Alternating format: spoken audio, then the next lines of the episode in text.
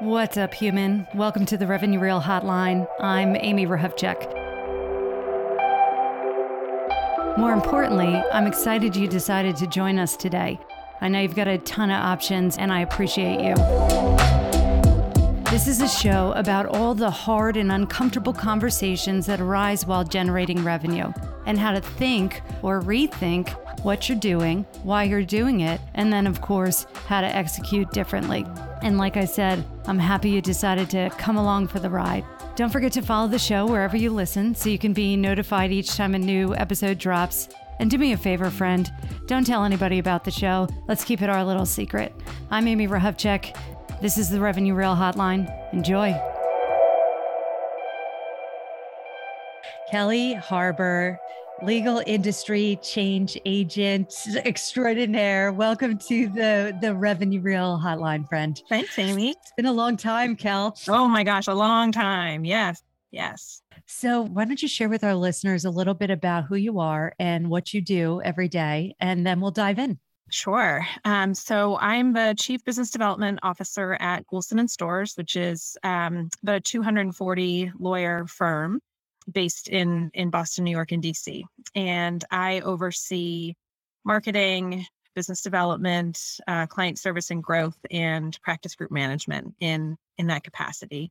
Um, and then because I'm just a legal industry geek, I have a couple of side gigs that I'm really passionate about. One is there's a relatively new standards body in the legal industry called the SALI Alliance. Um, and we're working on a taxonomy to describe legal work, all of the the parties and the roles, and you know, kind of all of the different attributes of legal work that um, you know can be standardized between clients and law firms and tech companies so that we can really seamlessly communicate. We can get our arms around demand better, all of that kind of stuff. So, uh, well, Kelly, you're talking. Do you remember Viewabill? You're talking to the former chief of customer value at Viewabill, so you're doing the Lord's work there, as far as I'm concerned. okay, so um, listeners, yeah, when I, I'm going to translate here. So the legal industry is an interesting vertical. I loved it, frankly. I've I really miss Kel like the some of the smartest people on the planet like go into that profession and i like that piece of it is is very cool but when you think about friends what's going on with the legal vertical and like if you come across something that you need help with like our, most of us our first thought is like mm, shit how much is that going to cost and the reason that that is happening is because of the billable hour business model, right? Which is one of those, this is how we've always done it. But anyway, if you think about it from the frame of compensation, right? And so when that business model is in play, then everyone is incentivized to take as long as humanly possible to accomplish every task, which presents a challenge, Kel, when it comes to uh, customer delight. yes, for sure. And you know, it's um, it's something that I have come to think of as just incredibly unhealthy, in addition to the fact that it's really at odds with what the client is likely looking for. Hmm. Um, Can I add and, one thing to that? And oh, we, yeah. we've essentially priced out almost the entire, like, think of all the World. people that are just priced out from access to justice. Yep. Hard stop. Yeah. Yeah. And so law firms have you know, great pro bono programs. And then they have this great, you know, swath of, of really high end sophisticated work. And there are an awful lot of people in the middle um, who are who are priced out. And part of the problem is we haven't been able to articulate what the value of legal product is beyond the amount of time that it's going to take a human to get it done. Mm. So trying to really flip that script and think about how to price something because you can solve a very expensive problem very quickly. Mm-hmm. And as a lawyer, you can make really short money on solving a million dollar problem in 15 minutes if you know the right person to call, right? Mm-hmm. So it, it's uh, we need a new sort of paradigm for thinking about the value of the work. Do you do you remember that Dentons? I think it was Dentons, and it could have been DLA. I always confuse the two, but it was a it was a campaign around like isn't it time that we i'm trying to remember so quote me if i'm uh, if you remember this but isn't it time that we figured out a better way of measuring success mm. and it was mm. like a call to action for just coming up with with new success metrics. And so, Kel, like I, it's been a couple years since I played in in this uh-huh. land. So what's changed? Like what what are you most excited about? Like what has the past 6 years been like? Let's start with there. And then I want to come back to like what does it look like to drive the organizational change like when you're uh-huh. physically rewiring the mindset and then of course the operations. But anyway, so what's what have the past 6 years been like? What what's what's worked and what hasn't? Um great question. So I it's almost hard for me to think about what life was like more than two years ago at this point. Yeah. Um, yeah.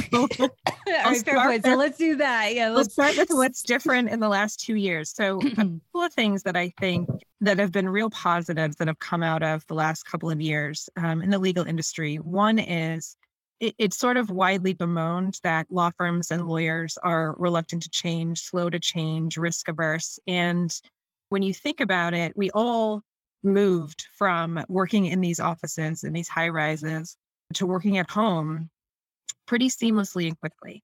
And so it demonstrates that the legal industry has the capacity to change and has the capacity to change quickly when needed.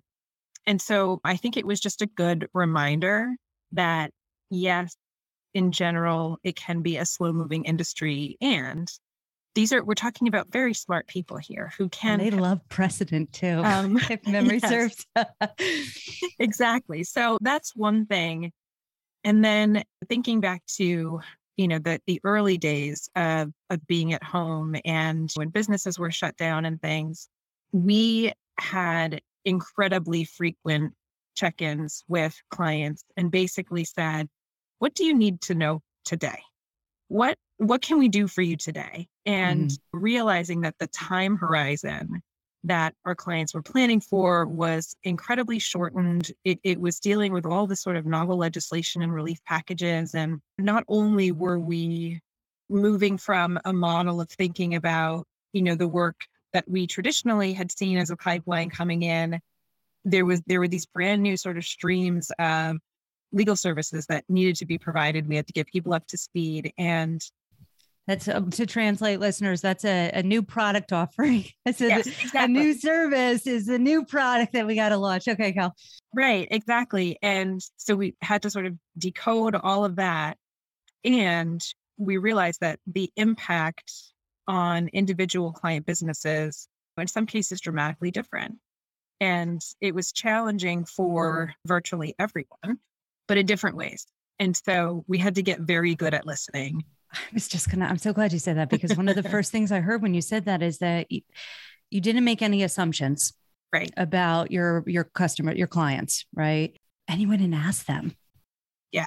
And it's so the website looks beautiful, by the way. And and to see the social proof of what the clients are saying, like this is it looks incredible, Kelly. Like, so when did you start asking them? How deep into COVID was it? When did you start having those conversations? And when did you have enough of them to the point where you realized, okay, this is a need, like whatever, this particular thing, a bunch of people are saying, now let's create something, some kind of offering around alleviating this this problem or maxing out this particular opportunity. Walk us through that. Yeah, I would say we pivoted pretty quickly within the first one to two weeks of being home um, and seeing businesses shut down. Where this is why you're my people. Okay, but continue.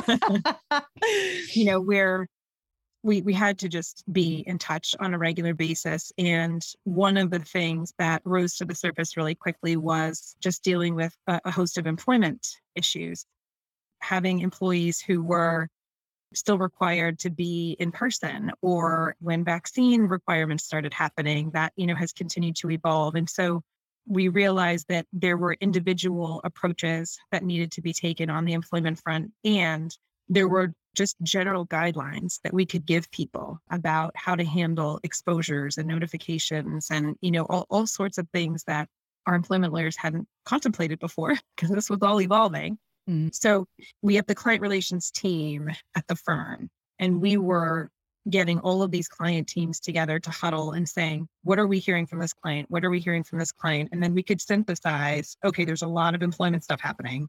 Mm-hmm. Maybe we need to do a client, you know, webinar on here's some general guidelines. And then we can get into the the sort of nitty gritty of of specifically what each solving yeah solving different aspects of of that. Interesting. Okay so again i heard that collaboration we're bringing people together from different practice areas. Okay so listeners what's a little bit different about legal is that we call them like embedded professionals. And so I mean, I guess it could be, it depends on how large your sales organization is. But if you represent a certain set of products and then you've got some AEs in a different part of the business that is also representing a certain set of products.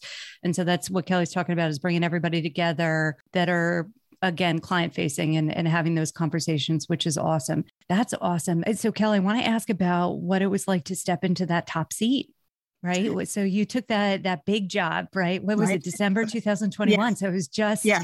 And I so first of all, I was celebrating so hard and but and awesome. But I don't think I've ever told you this about Kazone. But when I was still in New York, when even this was previewable, this is Thomson Reuters, I had I loved Beth. I always loved Beth. And there were very few law firms, right, that I was would have been open to. And mm. Beth was one of them. And there was even a cycle where I was interviewing and met with a bunch of the partners in New York. But I just I loved her. I loved Goulston. And I envied you that you were working with her, right, when you first moved there, which in a good way. Yep. The scariness of taking over the big seat. Like what, like, okay, walk me through that. What was that like in December? You know, it's funny because I um, I hadn't really, it, it, hadn't occurred to me that Beth, you know, at some point was, I mean, it occurred to me that she would move on. It did not okay. occur to me that it was going to be last year. Okay. Um, and so it was incredibly overwhelming. Mm-hmm. At the same time, I had, I've been at the firm for seven and a half years. So mm-hmm. I, I had been sort of in in that lieutenant role for a while and at the same time you know any sort of assessment that you could give to Beth and I, we're going to be on polar opposite sides. If you give us DISC, if you give us MBTI, we're just we're just very different. And mm. so we were a really good complementary sort of yin and yang. Um, you know, I am I am data driven, I am methodical, I am how are people feeling about this? And, you know, Beth is visionary and take a risk and let's do this. Um, operates from intuition so I, I had a, a, moment of not only am I stepping into this role, um, you know, that this brilliant woman has had, but I'm also very different. um, and so it was overwhelming. And at the same time, the team is awesome. Mm-hmm. And mm. that's a huge piece of it, right? If you have a really good team in place, then you know, you kind of feel like you can do anything. And it's a great firm. And I remember clearly the first time something went wrong, and my first thought was, I have to call Beth. and then I realized, nope, nope, that's me now. the buck actually stops here. Um, so it's been, it's been a little bit of an adjustment for sure. Um, you know, and because of my history there, um, and and it's just the kind of place that it is. It's been exciting to think about what the next chapter is and how I can infuse more data driven decision making mm-hmm. and um, just using data and information to surface opportunities to monitor, you know, client satisfaction and mm-hmm. all, all of those things. That's, you know, something that I'm really excited to to put into motion. Man, I'm I miss the date. Like I miss the legal data. I miss the do. I don't know. This may have been before you and me, but this was like I, I'm remembering back in 2010 days with like cleaning up all the court data at Thomson Reuters because they kind of left it to Lexis to just kind of own that piece of it, and then Bloomberg Law came in, and so we kind of stepped into this like uh, so listeners um when we say standards when we say taxonomy just take case types right let's say you want to look at all the different types of cases around i don't know fucking fill in the blanks. It doesn't matter. Ip litigation. Well that's federal so it doesn't really count. But when you are thinking about the way that the courts are structured you've got your federal courts and then you've got your state courts and then all the municipal courts and there's a ton of variation. However each of those organizations had different ways to catalog the case types. And then when we introduce software into the mix, right?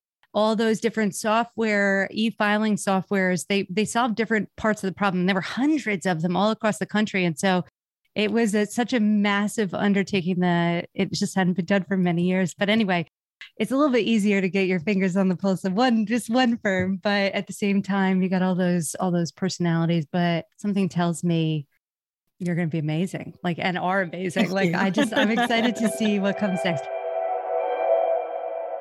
that wraps another installment of the revenue real hotline i'd like to thank my guest for being so damn real and for sharing their insights and for of course being so much fun and i'd like to thank you too listeners it means the world, and I appreciate you. If you have any thoughts or comments or experiences you feel inclined to share, head straight over to revenuereal.com. There's a new join the conversation feature on the right side of the page. I am all damn ears. Final thought we are introducing a coaching aspect to the show. So, anyone who's brave enough to dig into an account strategy or outbound strategy sesh, that's where we kick things off. Please do follow the show wherever you listen to your podcasts so you'll always have the latest episode downloaded. If you want to contact me, I'm at amy at revenuereal.com. If you want to follow me on social, Twitter is amy underscore Rahovchek, and LinkedIn is linkedin.com backslash amy Rahovchek. This episode was produced by the fabulous Nian Fiedler. You rock, man, and I appreciate you too, friend. And of course, whatever you do, don't tell anybody about the show. Let's keep it our little secret. Until next time, all, I'm Amy Rahovchek. This is the Revenue Real Hotline. Happy selling.